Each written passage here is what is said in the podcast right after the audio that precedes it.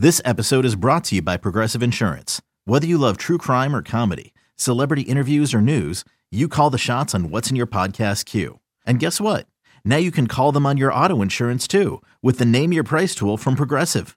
It works just the way it sounds. You tell Progressive how much you want to pay for car insurance, and they'll show you coverage options that fit your budget.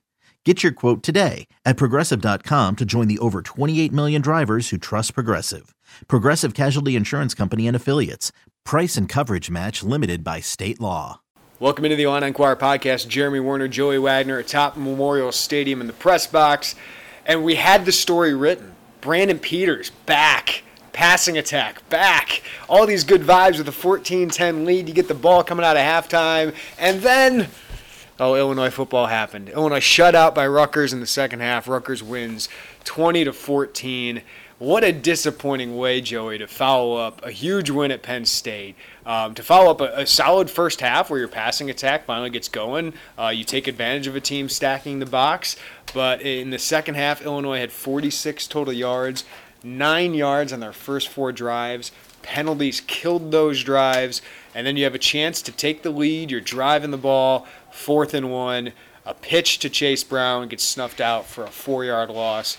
Rutgers ends up winning the game. Rutgers outrushes Illinois um, hugely in this game, 230 to 107. So it's weird. You you crush Penn State in the trenches last week. This week, Rutgers beats you in the trenches. How do you put this into perspective, Joey, about how we saw the same team uh, just look two different ways? Now, um, I don't know if we all expected Illinois just to blow out Rutgers because, as we said coming into this game, Rutgers is a very similar team to, to Illinois, except their quarterback runs the ball a lot, and that, that seemed to hurt them today. Yeah, I think we should start in the big picture a little bit before we zoom in, and and it's just, uh, and I, we we just talked about it, and I, I talked about earlier this week. Is what was that Penn State game going to be? Was it going to be that game that you catch a little fire like Wisconsin was in 2019, and and you maybe ride a hot hand that probably shouldn't even really be hot, but you just you catch something, you catch lightning in a bottle and go with it, or was it going to be I guess the only two Nebraska experiences, right? Was it going to be Nebraska of 2020, where I know it wasn't a ranked team, but you you go in there and you look good, and then really beginning with that next Iowa game, you fall apart, or even Nebraska this year, right, where you come out and and you've got all of this juice and energy, and and oh my gosh, what's going on with Illinois nationally, and you know probably a little less national what's going on with Illinois at this point, but like after that Nebraska game, there was so much buzz, and then kind of a dud, right? Like what what was it going to be, and that's what this team is has got to find a way, and Bret Bielema has got to get his team to that point where you don't have to ask that, where it's where it's one, and, and then you can start stacking. That's not saying run the table every year. It's just recognizing that there are opportunities to pounce on this momentum and really start to to rewrite a narrative that, that's pretty much all been written.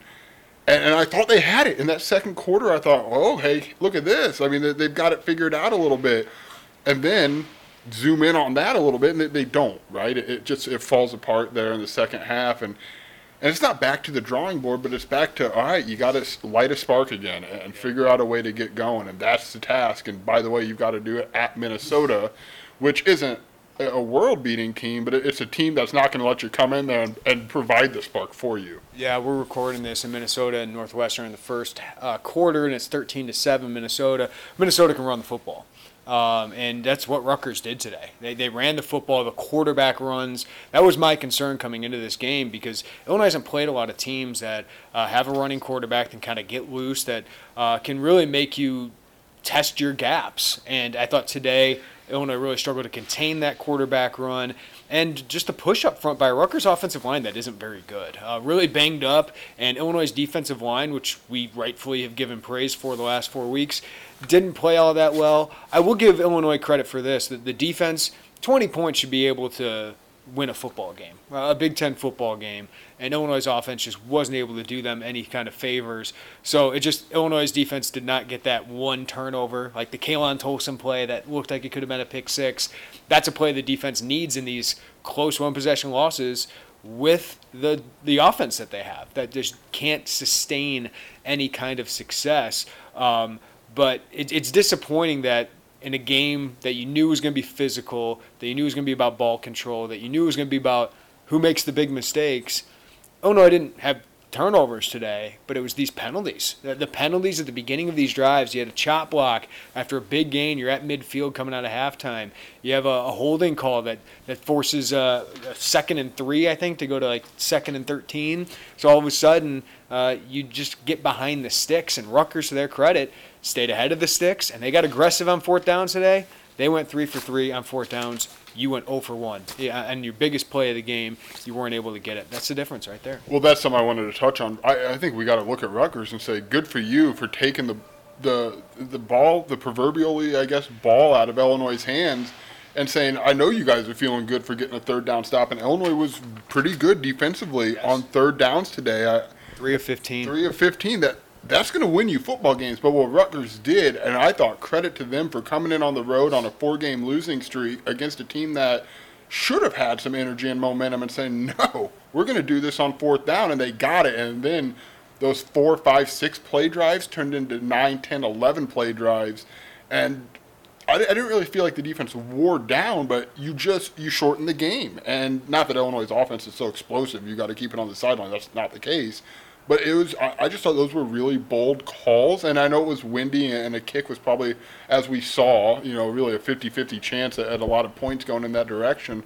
But credit for them and Illinois' defense. I thought for the most part did a fine job of keeping this thing in check and bending and not breaking. And they broke. There was a couple that they broke, but no, not a lot of big plays by Rutgers. They had a couple passes on one of their drives, and two of the times they, they converted fourth downs, they scored. They, they scored touchdowns off of. So those were massive plays, and, and kudos to Schiano for getting aggressive there. Yeah, and again, I, I think more that's more like credit them than and not to carry water, but than to blame Illinois. I mean, to go for it on fourth on the road that many times is that's bold, man, and you got to be bold. That's and I think that's so much kind of in a nutshell with some fans, and, and as we watch this you got to be bold when you're in situations like Rutgers right now, and when you're in a situation like Illinois right now, you got to say the hell with this. Let's go win this thing.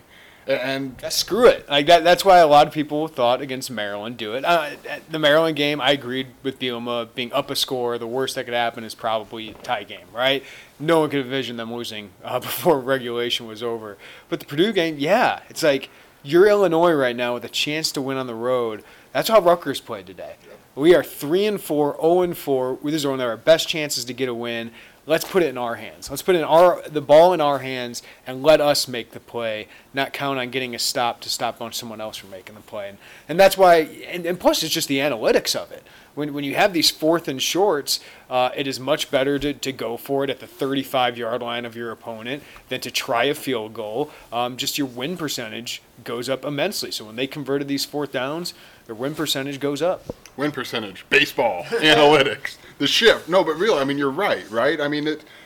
And that's not like this isn't some indictment on Illinois' offense. I just didn't think there were chances really for them to try to do the same. I, I thought Rutgers, that punter is going to get drafted. That dude is good at football. Yeah, sorry guys. I think the better punter was on Rutgers today. That's insinuating nothing from Blake Hayes. Adam Korsak to pin Illinois inside the five twice today, especially in the fourth quarter, midway through. I know Illini fan like the. Some people didn't like the sneak there. I loved it. You got two yards of cushion, so you could actually run another play. The problem is you lost it on the next play because Illinois couldn't block up front on the inside zones. Chase Brown almost was tackled for a safety and then you ran it again on third down just so you could give Blake Hayes a little little time. Um, we'll talk about the play calling here on offense, but you just didn't have many chances because you got behind the line of scrimmage so much, Joey, and, and that punt was fantastic. So the offense just never really got going until the final drive, and they made two bad plays. Third and three was it? They weren't able to get with Jakari Norwood on the field. Uh, Jakari was on the field because Josh McCray was banged up and uh, Chase Brown tapped his head to get a breather, and then the next play, Rucker snuffed it out. Here's a question, and I should have asked Brett this, and it didn't really click with me, and I'm sure I, could probably walk through his logic. But if Chase is tapping his head, Josh McCray's not available in that situation of the game, and you've got three timeouts, do you consider calling one and, and getting your best offensive player a couple extra seconds to get some water, get some air, catch his breath? and go. Probably not when there's that little time left in the game. I get it. There's a play. You also think Jakari Norwood, who had a, a decent gain earlier in the six yard, yeah, six yard gain, previously, but the next two plays, two yards, one yard. Yeah, and I didn't care for the fourth down.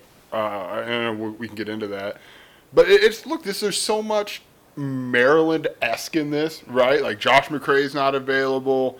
Chase Brown needs a breather. In the case of Maryland, he was out. And it like you probably don't get to fourth down if, if yeah. you have one of Josh McCray or Chase Brown in there, and that's not an excuse, but there's a level of reality we have to understand from watching this team for nine games that those guys are probably going to get those yards. And I know that logic kind of goes out the window a little bit because the fourth down play, Chase Brown did not get those yards, but it's it's just there's a, so much that goes into the, like the timing, the availability, all of that just, just kind of it seems like it bubbles at really bad times for this team. Yeah, and here's let's get into the play calling, uh, especially this last drive because I just the other the, the rest of the first half or the second half I think the one frustration is it took him a while to get to the outside zone where Chase Brown finally got free. It was clear Rutgers was loading the box, but specifically on the interior. They did not want Illinois to run the football in between the tackles. Chase Brown finally got going on the outside, and, and Bret Bielema made a comment after the game is we got to take what the defense is giving us, and I thought that was on the edges. There was another game early in the season, I think it was UTSA, where it took Tony Petersen a while to get to that. Um, but that that would be one qualm. But those penalties killed it. Otherwise, you were driving on some of those um, where you had a chance. But let's go to that that fourth down call. I don't have a huge huge problem of getting to the edge. I thought you had to get to the edge. I think that's where Chase Brown was was doing well. That's where you block pretty well. Um, but the problem is, I think it was just kind of cutesy with, with the pitch. It's something you haven't done, but I got to give Rutgers a lot of credit for, for sniffing it out and making the play. Um, but one thing of me is Jakari Norwood six yards on that first down. You get to the Rutgers 37. It's second and four. Chase Brown is not in the game. Brandon Peters, who has deserved all the criticism he's been getting for the most part uh, this season, is having his best game. And I thought he was making good decisions with the ball. His pocket presence was great. Um, he was accurate. He was throwing quick strikes. He was decisive. He's the quarterback we all wanted to see this season, and he never had the ball in his hands. He had one play on that last drive, the pass to Luke Ford, which was a good throw, good run after the catch by Luke Ford. Otherwise, he never had the ball in his hands in those final four plays. That's odd to me. I would have liked to have gotten him out on the edge. He was running the ball well. So I'm not saying it had to be on that fourth down, Joey, but whether it was second, third, or fourth down, I kind of wanted the ball, as weird as it is to say right now uh, after the season. Kind of wanted the ball in Brandon Peters' hands because he was making plays all game. Yeah, I thought he made a couple really big throws. Uh, I mean, obviously the touchdowns were, were. I haven't seen him throw a pass as, as, nice as it was to Isaiah Williams in a long time. That, that was a beautiful touchdown pass. Yeah, you and I were talking like obviously the Nebraska game, but the first half of the Iowa game, first quarter of the Iowa game, he threw two threw two touchdowns. I think one to Bebe. Um, I thought like that was probably the last time we saw that great of passes uh, from Brandon Peters. Yeah, I just, just felt like he felt himself out there a little bit, right? Like, and we all kind of wondered. And it was a super easy narrative to lean into. Like, did that two point conversion at Penn State give him a little juice? Man, I don't know, right? I mean, I, I don't know. Was, but but whatever he had, he had out there because he he just kind of had a little swagger to him he I thought he was good at knowing when to get rid of the ball, not taking sacks. Everything that had been like frustrating about him really seemed to kind of wash away today, and I thought that was really important. And that's a really long way around getting back to the point that yeah, man, I, your dude's making plays. Let him make the plays and, and do something. I, I, don't know what what the answer was going to be. Maybe you roll him out. He seems comfortable rolling out. Um, find a different way. I mean, I, if you're going to run it up the gut and your only available option that you trust is Jakari Norwood, maybe it's time to go elsewhere. I just don't know that that's his strength, right? Yeah. And, and, some people ask, like, why wouldn't you run sneak on fourth and one, which 6'5", 225 guy. Uh, Rutgers did have two guys lined up over the, the A gaps and uh, a linebacker, I believe, behind that. But that's that's where you really, really need to convert – and uh, Illinois just didn't make the play. Um, you know, Jakari Norwood gets stopped twice in a row, and then you go to the outside, which I, I don't necessarily disagree with, but it is interesting. I, I, just thought Brandon looked great today. I thought he was the better quarterback in the field. Vedral made some great plays with his feet, but wasn't very accurate.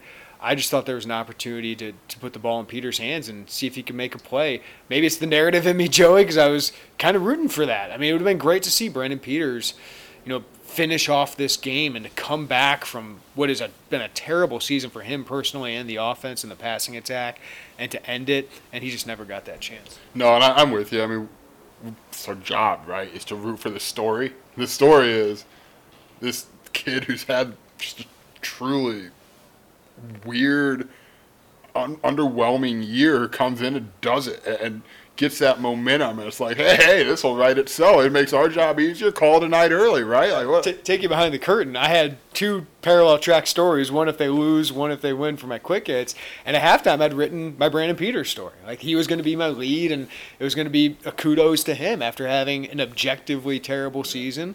Um, it was going to be all about him for the most part, and I had to scrap that because they just weren't able to, to find anything in the second half. Uh, we, you know, I've got this, Jimmy. We're sitting here. I've got this pulled up. The fourth and one. Josh McCray's in the game. He's at fullback right there. But you're right. The A gap stuffed, right?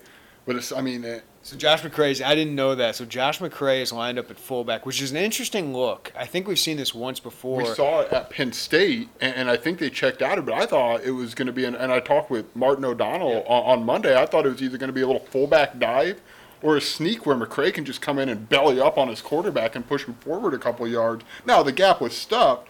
Uh, so- right, yeah. So I, I just want to take people through this. Uh, Julius Turner, who's a great nose guard, is is lined up, uh, just cocked at Doug Kramer. Um, so he is going to level Doug Kramer, and there's a linebacker right over Doug Kramer's right shoulder. So those A gaps were full. Um, Brandon Peters probably read that. I don't know if he had the option to read that and choose what he wanted to run, but um, that wasn't really open because there's another linebacker lined up in the B gap. So that that Rutgers covered that inside run. Uh, but but play it, Joey. I want to see here what happens as uh, Chase Brown gets tackled because Isaiah Williams goes in motion. That frees up number five, who just makes a great play, great read. Um, number five did not go with Isaiah Williams, and I think Illinois was hoping he would. Uh, Yeah. Because it, they were probably hoping it was in man coverage.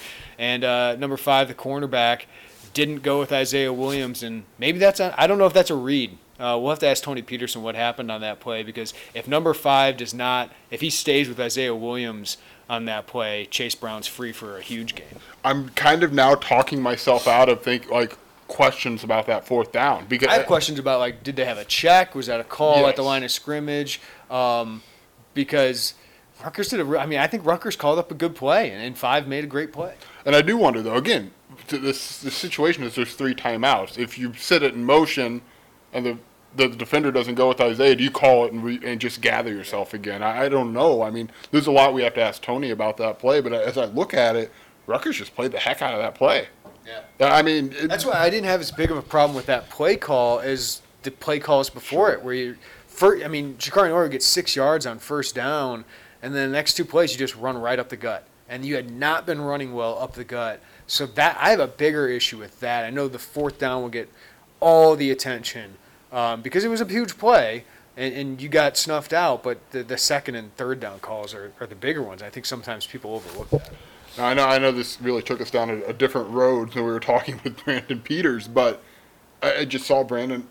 It was really a good. That was the best we've seen Brandon Peters in a long Great time. man, he was great. We got finally got to talk to him. I think Scott Richey had called it out nine weeks and five days since we talked to him, and, and he was great to talk to uh, after this game. It was it was nice to see him bounce back because we're no we know he's capable of that.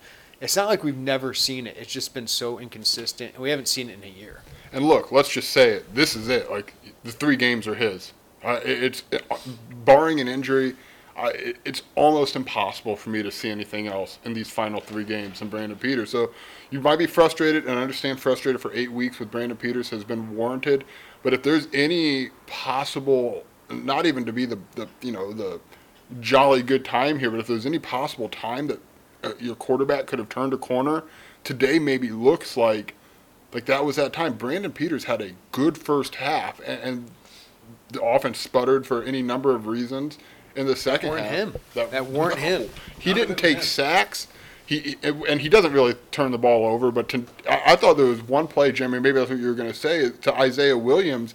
It was a drop that almost got bobbled into an interception. He was going to get leveled, and, and he did get leveled. He was going to get sacked. And I think two weeks ago, three weeks ago, I probably would have expected him to take a sack there, and, and I just thought he did a good job of getting rid of it. Now, now you, it's just Illinois' offense. You've got to marry the two facets of this game, and it's just not happened. And, and it's crazy because we said yeah last week. It's like man, they could have thrown. Boy, imagine what a day that would have been for the running backs to make the defense be honest. And they threw. It's just Rutgers had a good game plan. This is like this is still Rutgers right now, but they're really coming up. I mean, this is a program that's not going to be. They put in a quarterback today who just got there. Like he just got, like he's a 17 year old, I believe. Uh, he got in for a play and made a fourth down convert. What, what a Huge. play! Maybe the play of the game. May, honestly, maybe the play of the game because Gavin Wimsatt. with, without that, that was a fourth down. I mean, in the fourth quarter, if I'm not mistaken. Um, uh, just a great play for a 17 year old kid. He skipped his senior year of high school in Kentucky, if I'm not Yeah. mistaken, and just you got that. I'm sorry, that was the third quarter there. Um, on fourth and five, two plays later, you get a touchdown, a 15 yarder from Noah Vedral, and that Four star kid too, Gavin Wimsatt. So they, I mean, they're, they're recruiting really, really well. You don't play Rutgers the next couple years. The next time you play them in 24, they'll probably be a lot more talented uh, than they are now. So it's just it's a huge missed opportunity uh, for Illinois because if you win this game, you're four and five with three chances to win two games to get to a bowl game. Um, I, I, they're going to be double-digit underdogs probably at Minnesota. They're going to be double-digit underdogs at Iowa. Then you come home against Northwestern, and even if you're able to get to five wins, Joey, you at least have a dream that if there's not enough bowl-eligible teams, you can sneak into one uh, based on APR and all that. So um, that dream's probably gone. I mean, we'll see if they can put together some unexpected wins like at Penn State, but this was just a, a golden opportunity uh, that they they missed. They missed up. Um, but I do want to say Brandon Peters was great. I mean, that throw to, to Isaiah Williams was great, but like he, he he connected Daniel Barker on a third down early, and he just stepped up in the pocket. His pocket presence was there. The protection was really good today. I wanted to make a note of that. Uh, so the run blocking wasn't great, but the, the pass protection was really, really good. So I'll have to look back and see if that's because Pearl was really good at tackle, and that's that's part of why they were better. But he just stepped up in the pocket, and then there was a couple to Casey Washington. He just stepped up in the pocket where he rifled throws across the field. Like the throw to Deuce Spann, it wasn't a big play, but he just rifled that one across the field that most quarterbacks can't make. And you're like, okay, that's that's what we think he can do. Uh, it's just his career's been inconsistent with it. I want to go in a little deeper on that Daniel Barker. That was the first play of the second quarter in Illinois. Just a truly miserable first quarter of football offensively. Two three and outs, nothing happens. I mean, literally Five nothing. points in first quarters this year in nine games. Five points. Boy, what a weird safety, huh? what a weird. So at this point, you're looking at boy another three and out, right? And, and that's that's a lot of. I, I almost thought, okay, what's one more three and out going to do? Do they do something if it's another three and out? And, and I mean, would Ryan Johnson would have been the next guy up? And I, and I thought that, and he just fired that 21 yards. The first play to that point, it was the first passing play of 20 or more yards since Maryland, which is mind-boggling. Four games without a 20 plus yard pass. He had four of them today. 2021, the year of our Lord, and we can say that. But I mean, uh, that was just a huge. And then the very next play, this is where I think we saw a lot of Brandon Peters' swagger. It was fast. It was get up to the line and go, and just make them uncomfortable. And I, And he ran the ball. They did that twice today, where they got a first down across midfield. Brandon Peters immediately quarter, quarterback keeper, and he gained some good chunks that just set up a second and short. It was, this is so weird. Uh, like this is all kind of hitting me here as we record this. Like last, when it was Rod Smith, it was, boy, Brandon's not really an ideal fit, and he wasn't. I mean, you look at who Rod had success with, and, and it was dual threat, speedy quarterback. But I think Brandon really made the most of his athleticism in Rod's offense. But but the whole time we thought he's really probably better for a pro style offense. The pro style offense comes in, and you're like, he probably ought to run him a little bit more. And this, threat, just to soften the yeah. defense up a little bit. So it, it's such an interesting balance, right? Just kind of how we view it and what lens we look at it through. But man, Jeremy, I didn't expect to sit here and say, "Hey, how about Brandon Peters?" Like, bright spot. Right. Well, here's my thing with like Tony Petersen's offense. Um, I you I don't want to see them just get statues, right? And, and Arthur Sitkowski and, and Brandon Peters are pocket passers, but those guys can move. And I feel like you have to be willing to use that a little bit because when you're going 10 on 11, right, the defense has the advantage. And I remember talking to Tim Banks about this with Wes Lunt and Riley O'Toole. like he would never tell me on the record what he preferred as a defensive coordinator, but it was clear it was he hates going up against dual threat guys because like Noah Vedral today, who can go 10 of 21, but he can kill you with 50 running yards. That, that prolonged drives, gets a touchdown, gets a first down. All those things just really are difficult for a defense to be able to handle. And Brandon is capable of those things. So I was happy to see him get five carries today for 25 yards. One was on a, uh, a sneak. So he can handle the ball. I know you don't want to get him injured, so you're not going to run him 10 to 12 times.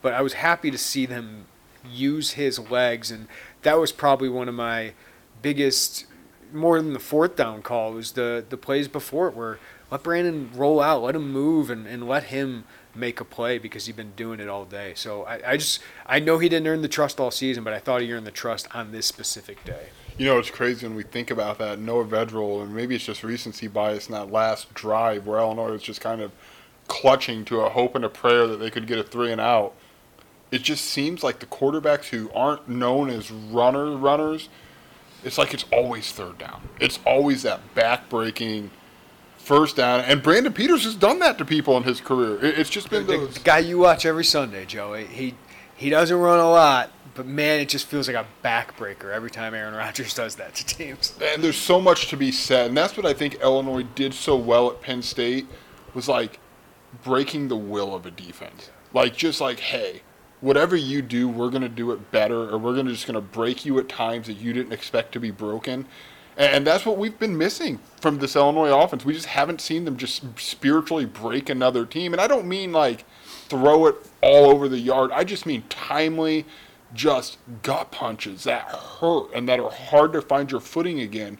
And I I think that's such a big step for this team is to get that. I don't. You probably got the third down. Yeah, Illinois was three of twelve on third down. It's bad. I mean, Rutgers was worse at three for for fifteen, but they converted on their fourth downs. So in all, they were what six of uh, eighteen. Right, so that, that's how they were able to convert those things. Did you see me doing the math in my head? Well, I'm just sitting here thinking about like can I buy stock in Pro Kick Australia today? because both of the punters are had come out of Pro Kick Australia, and this game may as well have just been sponsored by. I mean, this was a a freaking punt fest. Eight for Blake Hayes, um, six for Adam Korsak, and just beautiful punts, man. Six inside the twenty for combined for both those guys. Five of fifty plus yards. I mean, they were they were fantastic. These guys are just well trained with, with huge boots. And, um, you know, Blake had a couple that weren't great today. Um, and, and, Adam Korsak, every one seemed like it was uh, perfectly, perfectly placed. All right, uh, where do they go from here? Um, I, I, know some people on, on, the social media, on the Twitter machine, are, are, are firing staff members for Illinois uh, right now. That's clearly not going to happen right now, but Minnesota's going to be tough. I mean, they, they run the ball extremely well despite losing their top two running backs, Mo Ibrahim and Trey Potts. Mar'Keise Irving is, is a good freshman from them from oh, Chicago, uh, Hillcrest, but um, their, their offensive line is really good. And they obviously have a quarterback who's very experienced, hasn't been as good without those studs that he had the last couple years that are now in the NFL but um, they played better defense this year. They changed uh, coordinators, and, and they're playing much better defense. Um, so I think it's going to be really tough for Illinois to go to Minneapolis, where they haven't won, Joey, since 2009. Um, but can they compete? I mean, this is the hard part is Illinois competes against teams like this in Northwestern. They've, been, they've lost four one possession games and then got crushed by a Wisconsin team that today crushed Iowa and I think is on their way to winning the West because their defense is that good. But I expect Illinois to be in the game uh, against Minnesota because I don't think Minnesota is great, um, even though they keep winning. Um, but Illinois, can they win the game? That's the hard part. It took them over nine overtimes to beat Penn State. Man, this is going to sound silly to say after nine weeks, and it's literally our job to try to grasp what this team is. I don't really know, man. I, I just don't know. There's games that I thought like I thought they were maybe going to hang in with Wisconsin a little more, and they got absolutely gassed. I just absolutely run off the field like that. Wasn't score wise, but it reminded me so much of that Iowa just massacre. There's just nothing they were doing.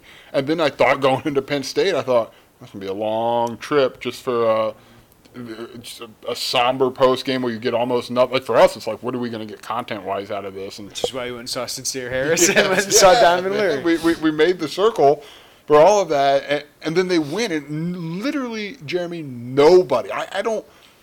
Sure, some they're going to tell you inside the building we felt like we had a chance to win the game. I have no idea. Maybe they did. Good for you if you did, because I, I don't know where you would have gotten that thought. But nobody else did. Like there was a reason they were twenty some odd point underdogs going into that thing. And then they do it. And then you think, all right, well, Rutgers is kind of a kind of you know coming up, but still maybe a little bit messy right now. And then you do like I do not know this team. Right. You know how I know we do not know this team? Because you and I are four and five picking games this year for this team. I don't know what to expect with these guys. Like, it is really hard to know what to expect, except I think the defense is going to compete, and I thought they competed today. A couple big plays, fourth downs. They weren't able to get stops. Uh, when they did get their hand on the ball a couple times, they weren't able to get an interception. Like the ball floats up and they weren't able to get it. Um, but I, the defense is going to compete. But today you weren't able to run the ball. That that's different. Like you just weren't able to run the ball for most of the game outside of a few uh, Chase Brown outside runs. That's different. Like offensively, you just can't find a rhythm and consistency. Uh, and then penalties killed you. I mean, turnovers should have killed you at Penn State. That's the stuff you want to see go away because Illinois only had three penalties today, which usually is a pretty good day. But they all were offensive line penalties, all at the beginning of drives in the second half when you have a chance to blow open the game by two possessions. Um, those are killers. Those are the stuff you got to change because that's the stuff Rutgers didn't do. Rutgers didn't play a great game. Like they played pretty sound defensively. They played a sound game, right? And that's what Bret Bielema talks about. You got to learn how not to lose games. And Illinois is still learning how not to lose games because Purdue, Maryland, this game, UTSA, they all feel like they lost those games. Like those other teams maybe didn't go win it. Yeah, man. Like there what like the Maryland there was the last two possessions, right? Purdue it was the punt and then the last possession. Uh, UTSA was just lost from the get go. That was not even as close as the final score. I, that that final score so deceiving in that game. This game there wasn't that like I, I don't know if, if I asked you right now what was the moment they lost it. I don't know. I, I just think it was a lot of little. There wasn't that big drive. There wasn't that big play. I have a I have a couple. Everyone's going to point to the fourth It's a one. penalty. Yeah, for me, it's the chop block. I. I thought the chop block because that's that's a 15 yard penalty, and you had a big gain on that play, and I, the chop block was unnecessary. To me, that changed the game because I think you had a first down before that. It- you- that was the fourth uh, play of that drive. They had that was just picked up at third and one, and at that point, and, and it was a sneak by Brandon Peters to get that. And you thought, You're like, okay, they're going to go score now, and they're going to have a two score. Like even if it's a field goal, they're going to go score because they had the wind at their back. James McCourt could have made a field goal. Like you're going to go take a touchdown or a 10 point lead here, and you're going to run the freaking football, and you're going to close out this game. Like that's what I had in my head because you had the chance to do that double dip as they like to do. You get the ball at halftime. Um, Bret Bielema loves doing that. That felt like the moment to me was that chop block. We could talk about that last drive or some defensive play. The fourth down that they converted um, for Rutgers was big, but for me, it's that chop block. It just took away all of that momentum, in my opinion. well, look, the, the double dip was made possible because the defense forced a Rutgers three and out at the end of the second quarter. Because at that point, I thought, man, what if Rutgers goes in and and take I think it take the lead right at halftime. You thought, oh boy, and then they don't. Like they get a three and out. Illinois just runs it, gets the heck in the, the locker room for halftime, and at that point it's like, whoa, man, they could take this thing up twenty-one to ten. I'll take those odds if I'm Illinois to, to close this thing out. And but I, I guess my point was like there had always been those key drives, those key, you know, just I, I guess holistic mistakes where everybody just kind of does a little bit to contribute to this this debacle. And this was just th- three penalties, just blew this thing open. Fourth downs, and then I think Korsak's punt midway through the fourth quarter. I, I think that was just a mat to to pin Illinois not only in the inside the ten, but at the one yard line, backed up. Like Illinois had to try and get out of there. They get out of there a little bit with the the sneak, and then just ran it twice. The, the second one getting tackled for loss. I thought that was massive. Like that punt was a massive play where Illinois just had very few options with its back against the wall and an offensive line that was struggling. Yeah, I agree. And, and can we backtrack a little bit? I kind of earmarked this. I wanted to come back to as as we both sit here and look at the Twitter machine, angry. I know there's frustration with Tony Petersen, and I know this offense has really been underwhelming all season long. And I get it. Like you should be frustrated with this offense, but can we just add a little context? Like for people saying, "Get rid of him, get rid of him." This it's a big financial move if you were to go that route to, to get rid of Tony Petersen, and, and more than anything if I'm a coach recruiting against Illinois, if I'm a, a prospective offensive coordinator, what what message does that send? We're gonna we're gonna punt on this after one year. I mean that yeah, I that's had, not the move. It's just not the move. Like let him get his guys. I I get it, man. It's frustrating, but there's so much that goes into it. More this, like this isn't Madden. You can't just fire a coach or a coordinator and bring in someone else. Like there's, there's so much more that goes into it. That's probably an unpopular take, but it's just yeah breathe. Just breathe a little bit. Yeah, listen. If I don't know if he's had a great year, right? But like, I haven't just put much credence into that talk because maybe Bielema would, but he's got a three-year contract. Um, Bielema has been waiting, you know, to to be a head coach for a while, and that was his guy. Um, they are very close. I think Tony, you know, in the weeks prior to this, has actually called better games. I think he's learned his personnel a little bit better. I thought you know, finally his quarterbacks and receivers are, are able to make some plays. The Daniel Barker play was a beaut of a call. And his offense had penalties that really made his job very, very difficult. I th- and again, I think I had some qualms on that last drive. Sure. I don't have a lot of qualms on the the back against the wall um, because you had, you're, you're going to run the ball and that's what you do is you run the ball and you're not able to do it there I third down, I probably or second down or third down, one of those plays, I would have thrown it and given Brandon Peters a chance. But that's easy to say in hindsight. But that last drive, that's one of Brandon Peters that had the ball in his hands once. Like that, that's my biggest thing. More than just the one call that Rutgers snuffed out, and as we broke down on here, I think was a good play by them, and, and it just happened to be, I think, the right coverage uh, to to negate that play. Um, for me, it was more maybe, maybe trust a quarterback in that game where he's finally looks trustworthy. Yeah, and with that, the back against the wall, we've we've talked about it on here, Jeremy. We we thought the defense has found at least what, what I would say probably safely is maybe like a one year identity with, with what they've got. I think Ryan's done a good job, or, or Ryan Walters done a good job of building some sort of identity to hang your hat on with what you've got. But and we can call it a three-three-five defense because that's yeah. all they did today. And, and we said, what is Illinois' offensive identity? And, and what, what do you want to be? Who do you want to be? Well, we know that now. They want to run the ball. So, with the outcome isn't what you wanted, but the process. Like you wanted to be a team that runs the ball with the big guys. Uh, You're back against the wall, and you trust your running game. That makes sense. I agree with you. I think. Well, it's hard to it's hard to run out. Like, and I would say like the outside zone was a lot better than the inside zone today. You can't run a outside zone and risk your running back getting caught in the end zone right? Like if you run a stretch play uh, and your quarter, your running back gets caught from behind, where Illinois was struggling to block that today, that's a terrible play call, right? Yeah, and to me, second down was kind of the money down to pass. Third down, I think you just just my God, stay out of the end zone. Live to fight another day, like we talk about with quarterbacks all Do the time. Sneak, maybe. Yeah. yeah. just just avoid danger. Give your punter some space. Second down felt like kind of that money. Hey, let's see, not a shot, But let's just see if we can get five on a quick little hitter and get out. Just, you're actually hitting your quick hitters today. Like you actually had quick decisions, quick release, quick strikes. Like you were actually doing that stuff today. You were, and I just think that we know what the Illinois offense has success with. And I know Bret will push back. We're not a running team. This, that, and the other. That's fine. I get all that, but I, I thought Tony had done a good job for the last couple weeks, leaning into this. The, dance with who brought him, right? And who brought him had been Chase Brown and Josh McCray. So I. But the the barge did not work this week because you actually had a team that was prepared yes. and made adjustments to it. Uh, they didn't run it all that much, and I knew they wouldn't.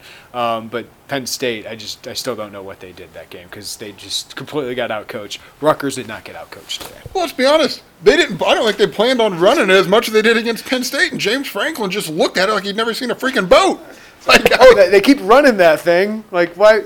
They Rutgers Rutgers coaching staff was strong today. They they were strong. Like I thought Ryan Walters had a pretty good game. I thought Tony Pe- I mean Tony Petersen had a, a decent game for most of that game, but um, Rutgers just made a couple more calls. I thought today. Look, let's be honest. When- a unit collectively struggles, someone's got to be the scapegoat, right? And, and- and right now, that's Tony Petersen. I'm sure he would probably rather wear that hat than put that hat on his quarterback, and that's he gets paid money to wear that hat. But it, a couple bad plays or plays that maybe we could use a little more explanation on, don't collectively make for a poorly called game. I don't think, and I think that second quarter was just brilliant. It was a magnificent quarter. It was the best quarter I've seen of Illinois football. I think all season. They won fourteen to three in the second quarter. And the, the pass to Daniel Barker, I, what I like about that the touchdown pass to Daniel Barker, that was a play, or at least a very similar brother variation of that play, that they got called for a, a illegal man downfield at Penn State.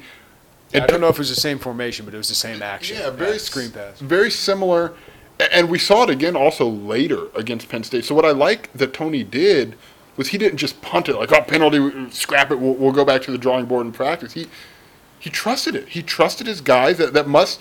I'm now thinking that's kind of one of their money plays. We've seen it just a few too many times to think otherwise. And it gets your tight ends involved, which is what everybody wants. And when Daniel Barker gets involved, and then we saw Luke Ford on that final drive, good things happen, man. And, and Isaiah Williams, good things happen. They they had a little shovel pass to Carlos Sandy. I I've I've got any number of questions about that. That that was a questionable call. Like that was not Yeah. that was on first and ten, and you run that play. But the guy just isn't Isaiah Williams. Um, but also, get the ball my running backs uh, to get up first down for a little bit. Like Carlos Sandy just isn't the guy I'm giving the ball to start a huge drive. No, and now knowing what we know that Josh McCray maybe wasn't as available, and I don't think Bret's blowing smoke. That dude's one of your four best offensive players, or at least your three best offensive skill players. You're putting him out there, man. Four carries for six yards. They could have used him today. yeah, I don't think that's anything other than he, he literally was limited. Um, man, It's a missed opportunity. It's just a huge missed opportunity for Illinois to really gain some momentum. And, and again, I, we'll tie this back. I mean, recruiting. Like, if, if you win back to back games, you start to make a push of, hey, look, look how we're growing, look how we're doing this. Now it's like, yeah, we're close, we're close. And that's much, much harder to sell. Just much harder to sell on the trail. So, uh, losing these one possession games, you just think about if you split them, right? If you if you'd found a way to beat Maryland, found a way to, to beat Purdue, and, and you lose one of the other games, right? Like you'd be five and four right now.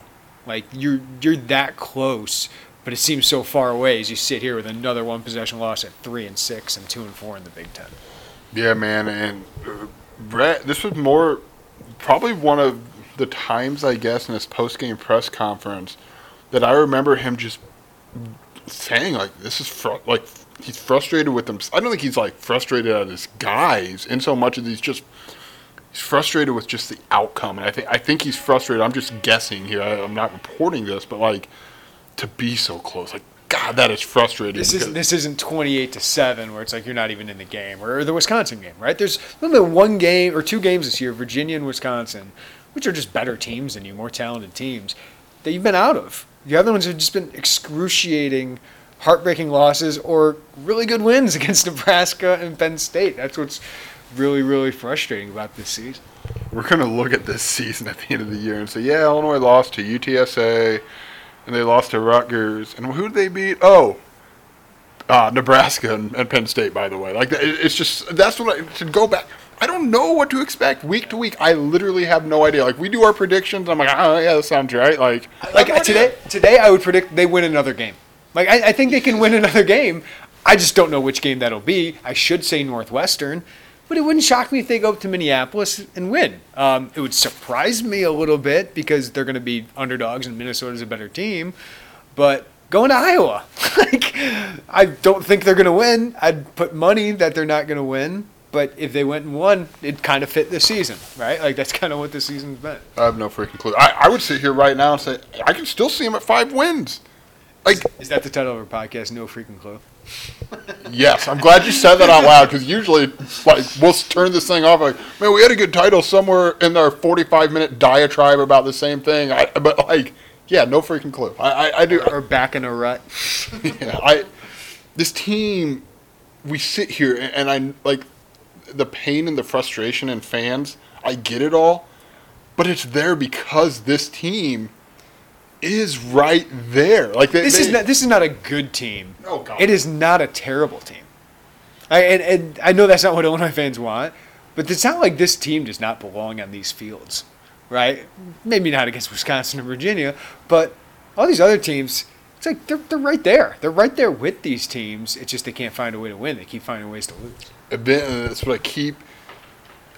Eventually, that tide has got to change. Like uh, you just. Oh. Uh, yeah, otherwise, see you in five years with, with another Josh Whitman presser, probably, right? But like, you just feel like it, it's got to change because it's so close, right? Like, there are some losses in the past where it's like, I don't really know. Where, where, where do you start on this? It's, uh, man, I, I don't know what I expect. I know what I expected coming in. I expected a bowl game. I was, I don't know, kind of silly, but now I'm looking at it, maybe not. But four one possession losses in six games, it, like that's mind blowing. I, I think our prediction of this team isn't crazy to like at the end of it all the big picture is like they could contend for a bowl game because they actually have been pretty close to that. It's just they've found a way to lose really really tight games. All right we'll see if anything changes. Joey and i will both be up in minnesota next week. A little bit of a slower week with no hoops coming on. Uh, but man then we're to have really really busy uh, as uh, illinois gets the football gets the bye week but illinois basketball starts its season. Uh, then we get some craziness schedule uh, late in the season. But we'll be there to cover it all. Thank you as always for listening to the Illini Inquirer podcast. Thanks to all of you three of you who are here at the 46 minute mark uh, listening to the podcast. We appreciate you guys. Give us a follow wherever you get your podcast. We appreciate that. Check out IlliniInquirer.com for all the latest on this game. Joey will write a story about the team struggling to find momentum, whether it's within a game or within a season. Uh, they've really struggled to find that. And I'll have a piece on Brandon Peters. Uh, we got to talk to him for the first time in, in more than two months, and uh, I thought he gave some interesting insight. Uh, and Isaiah Williams, go to quote. Uh, and a lot of fans will like this, Joey. Sydney Brown proved his frustration, dropped a couple f bombs uh, in his post game interview, which I'm not against. I'm not against him and Palcho showing some frustration every once in a while. Yeah, man, the Book of Palcho. Someone, this is Palcho's super senior year. Someone's got to be the f bomb dropper in these things, and I am happy to see Sydney Brown embrace that role. Yeah. All right, so we'll talk to you next time on the Illini Inquirer podcast. Everybody, take care and have a great day. Okay, picture this. It's Friday afternoon when a thought hits you. I can waste another weekend doing the same old whatever, or I can conquer it. I can hop into my all new Hyundai Santa Fe and hit the road. Any road. The steeper, the better. Because my all new Santa Fe is available with HTRAC all wheel drive, so I can hit the trail without a worry in the world. Heck, with three rows and best in class rear cargo space, I can pack the whole family in with all our gear. We've got available dual wireless charging for our phones, so we'll never lose touch with civilization, and we won't lose touch with the primordial power of Mother Earth. So, which is it? Waste the weekend or do something a little more epic? And conquer it in the all new Hyundai Santa Fe. Visit HyundaiUSA.com or call 562-314-4603 for more details. Hyundai, there's joy in every journey.